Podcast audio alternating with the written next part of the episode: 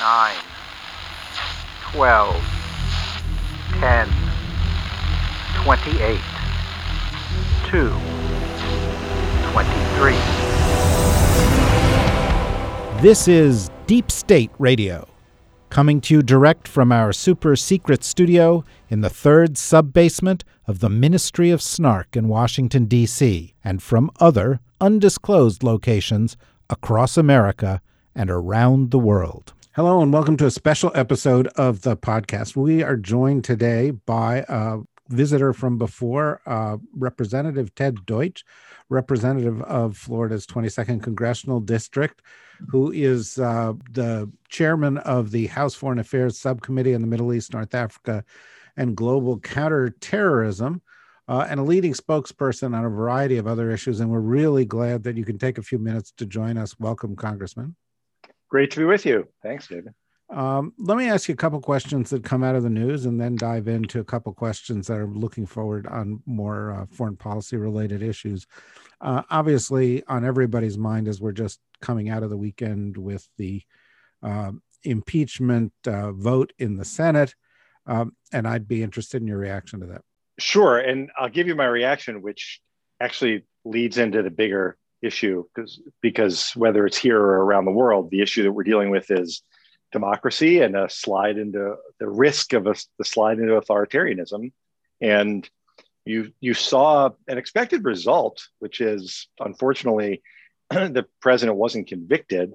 Uh, 57% of the United States Senate did think that the president incited insurrection in an election. That's a landslide um, and we can't forget that. But the, but for for all of the Republican senators who um, whose uh, whose first loyalty, their their priority is being still being on the good side of Donald Trump rather than uh, than defending. For, I mean, all throughout defending our institutions, defending our Constitution, defending the place where we work against insurrectionists. All of that was front and center, and they failed. They just they they didn't they didn't do it. We know what their priorities are, and it's um, it's a real. It, I, I'm obviously upset about the result, but I'm really concerned about what that means as we head forward into the Biden administration and and ultimately toward future elections where where the truth is is apparently for for so many no longer relevant.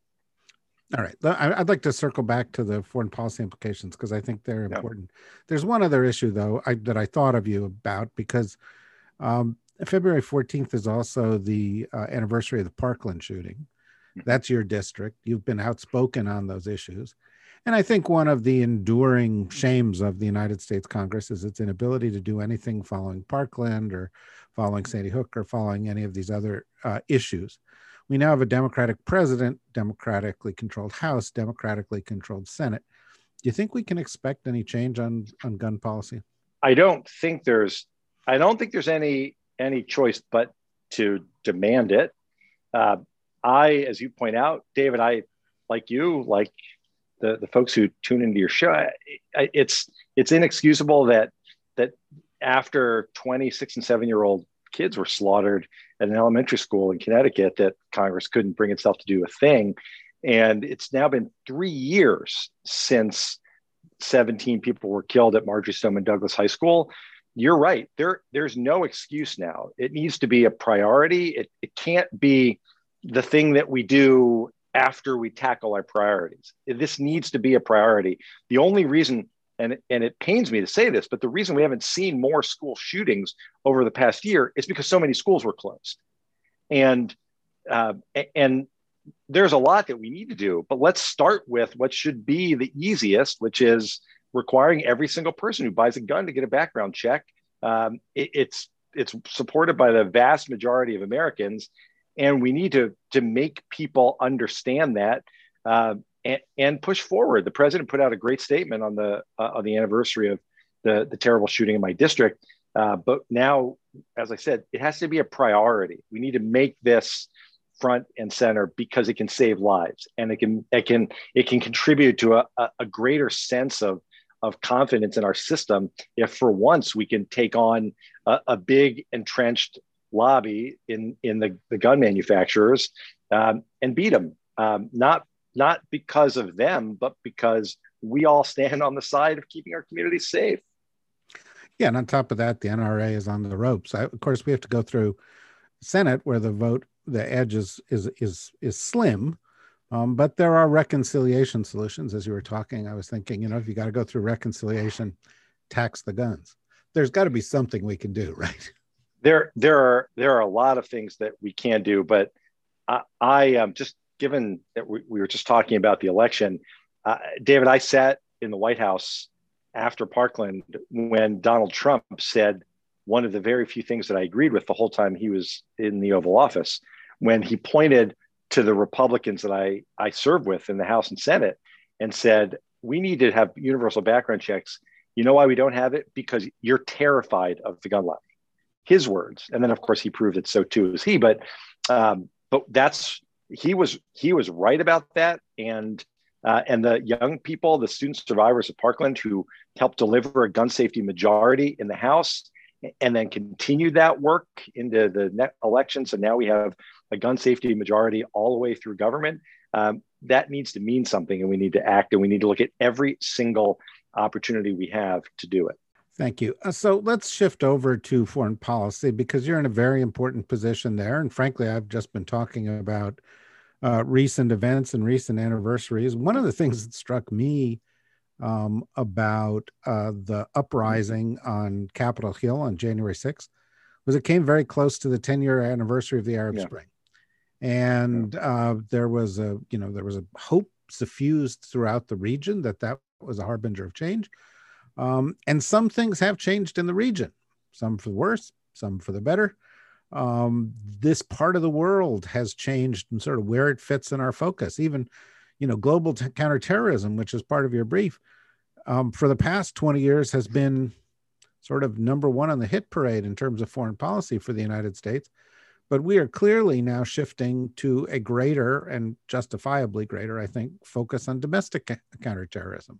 So, as you look in this role, which you've been in before, going forward, what, what are the priorities? What would you like to accomplish? What we've learned in since the beginning, what we've learned in 2021, David, is that the um, we can't just focus on uh, we can't just focus on on the the connection between white identity terrorism, white nationalism, uh, and terrorism in Europe, and what we saw here in as it played out with the the neo Nazis in Charlottesville and the and the anti Semite who went into to shoot up the synagogue in Pittsburgh and and all of the in El Paso.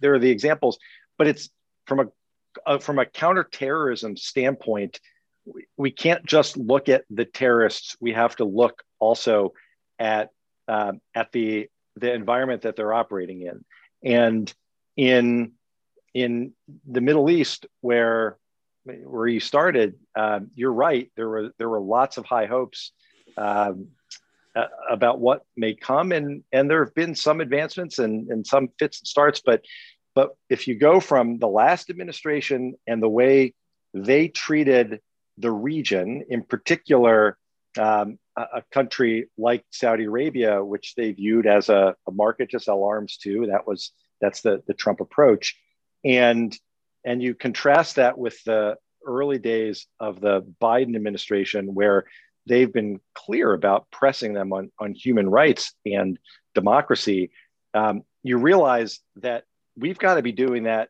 everywhere in the world uh, because the the misinformation that the Russians use to undercut democracy and to sow division in our countries is seized upon by the politicians on the far right who are only too happy to use it to advance their power, which then, getting back to your question, creates this environment where you've empowered these, these white supremacist terrorists. So, from a it's a long way of saying to fight terrorism, white supremacist, white nationalist terrorism, it, it requires us to also focus on building uh, a, a, democracy that needs to push back against the efforts to, to undermine it, whether that's coming from individual politicians or whether that's coming from um, from from external forces as well. Today, uh, this administration is approaching all these issues, even in the first few weeks, quite differently um, uh, both from the Trump administration and also from the Obama administration. There's much more communication. There are different priorities, um, uh, and there's, you know, what I call as the kind of deafness that comes of experience. They understand nuance uh, in in in diplomacy. D- Joe Biden has more foreign policy experience than any president in American history. Uh, and his team has been working together as one team for longer than than than any team I can think of. But I'll give you an example of one of those bits of nuance, and, and that came from the press conference that took place today. We're recording this um, on a Tuesday, and Jen Psaki at the White House was asked about Saudi Arabia, and she did two things that were kind of interesting. One thing she did was she she sort of stepped around referring to Saudi Arabia as an ally, said the relationship was going to have to be reframed, and um, said that the appropriate counterparty for President Biden in Saudi Arabia was not MBS, who got a lot of headlines and FaceTime during the Trump administration. Uh, it was his father, King Salman, uh, which was just, you know, a special kind of diplomatic shade. And I'm just wondering yeah. what you. Yeah, yeah, it, a- absolutely, it is. All she's doing, all she was doing today, um, is continuing what what this administration as a whole has started, which is to you know that during the campaign, Biden, President Biden talked a lot about the importance of democracy, and we're going to have a summit of democracies, and and that's that's true and it's critically important. But when she says something like this she in her own way she's sending the same kind of message that that president biden sends directly when he says to vladimir putin on the phone all of the things that donald trump was um, unwilling and afraid to say the whole time he was president um, and it it's america uh, it's it's america reasserting itself in the world, not just as a, a, country that's going to have influence, but that that influence is going to advance our values. And that means uh, being clear that th- things are going to be different. And that statement today by her, um, as you put it, diplomatic shade, I've not heard that, um, but that's exactly what it was. Um, another example of this kind of body language uh, message sending, body language diplomacy, has come in the fact that um, Biden has not really got around to calling leaders in the Middle East, including Bibi Netanyahu. And this has led to people in the Israeli um, sort of diplomatic political establishment pulling out their hair, writing op eds, sending tweets saying, call us uh, and so forth. Now, the, the White House has said they will call Bibi first. Um, what do you think sequencing things the way they've done sends in the way of a message? Well, it, it the administration had to do this fairly significant reset in just in terms of how it's going to operate and what its what its priorities are and and in the case of the middle east that doesn't um, that doesn't mean that the work isn't being done. That the I've heard these same criticisms, but the conversations are are taking place between the Secretary of State and his counterpart in Israel, and National Security Advisor and his counterpart in Israel. Um, but as he works his way through, as the president works his way around the world, uh, I, I, think he's he's making clear that um, that there are uh, there are important places for us to focus all around the world that it's not just a question of the relationships that we have. And obviously he has a long a long relationship with prime minister netanyahu. It, it's also a question of of having the conversations um, that that set us up for success in the middle east the calls that the, the president has been having already um, if we're for, for someone like me who spends a lot of time thinking about and, and, and, and worrying about what happens in that region uh, it may be a lot of people draw the conclusion that because he hasn't gotten to the Middle East calls yet, that somehow that's less important. I would suggest that what the president realizes is that our alliances matter uh, and promoting our values and human rights matter. And when we have those, when he has those conversations with leaders around the world, it's ultimately going to strengthen his position uh, in the conversations that, that take place. Really, uh, when we get to the Middle East, especially focused on uh, on Iran and the threat of a nuclear Iran, where he's going to need to bring countries in, the same countries that that President Trump pushed out um, every day, undermining um, undermining relationships. It, it, David, it's we're also having this conversation the week where the Secretary of Defense is going to be speaking to NATO and the, the president's got the G7, and the president's going to be speaking. It's virtual, but he's going to be speaking at the Munich Security Conference, um, a, a, place where where Macron and and uh, Merkel are going to speak. And it, it's not just about Europe; it's about the transatlantic relationship and all of the ways that that impacts our uh, the work we do around the world, including the Middle East. It's just a it's a it's a I think a different way of of thinking about it, but it it all starts with leading um, leading and and exerting our our um, uh, pushing our values out into the world, which is going to help us when we get to the Middle East as well. Right, and I think you know embedded in what you've just said is I think in knowing the folks in and around the administration, um, a, an important principle, and it's a different principle from that of the Trump administration and of the Bush administration, and honestly, I think it may even be a different principle from that of the Obama administration. And that is, unlike Trump, Biden believes in the international system, he believes in the international order, he's recommitting to that, and he sees America's um, alliances as perhaps our most unique strategic asset.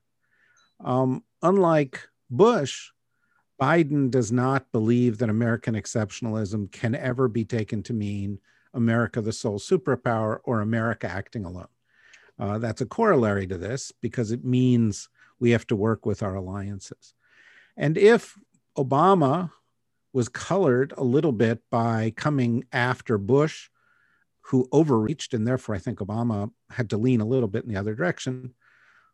Biden coming after Trump, who essentially tried to withdraw into a gated community, is going to hmm. lean into restructuring this and bringing these alliances back together. This is an opportunity. It's an opportunity that exists, particularly, for example, in the Middle East, where you know a lot of the sort of infrastructure of the international community was built 75 years ago, and just like our highways and bridges in the U.S., could use uh, an upgrade. Um, and I'm and I'm I'm wondering a if you agree with that long description, and b if you think there's an opportunity for a kind of a new security order in the in the in the Middle East. I'd say two things on that. First, your your point about uh, about the importance of alliances. I, I, mean, we we talked about Putin a bit, but there are the the authoritarians who have seen their influence rise during the Trump administration um, and and during COVID also, which is obviously still the, the top priority for this administration, re-engaging in the world. Um, when when Orban used the pandemic uh, as uh, an opportunity to essentially announce that he could rule by decree, this is um, this is what we're combating. He was doing what so what I think too many other leaders around the world look to and uh, as something that they would aspire to. So it's important to get back out on the world stage. Uh, again, not to say just look at us, as you point out, but to actually say work with us um, to as democracies to preserve uh, a, a, a, democratic uh, ideal in the Middle East. Uh, I mean, things have changed, and uh, a, again, after the Trump administration, where everything seemed to be part of the, the Trump arms bazaar, I mean, which he talked about in his very first his very first trip when he went to Riyadh. That was that was the whole conversation. Um, and and you look at this administration coming forth right at the start and saying, look, humanitarian the humanitarian crises in the world matter, and Yemen's the worst one, and we're not going to support that any longer. And um, and the Houthis are are doing awful things, and we don't we don't countenance them. And we, we, we certainly don't support them. And, and it's important to stand up to, to the atrocities.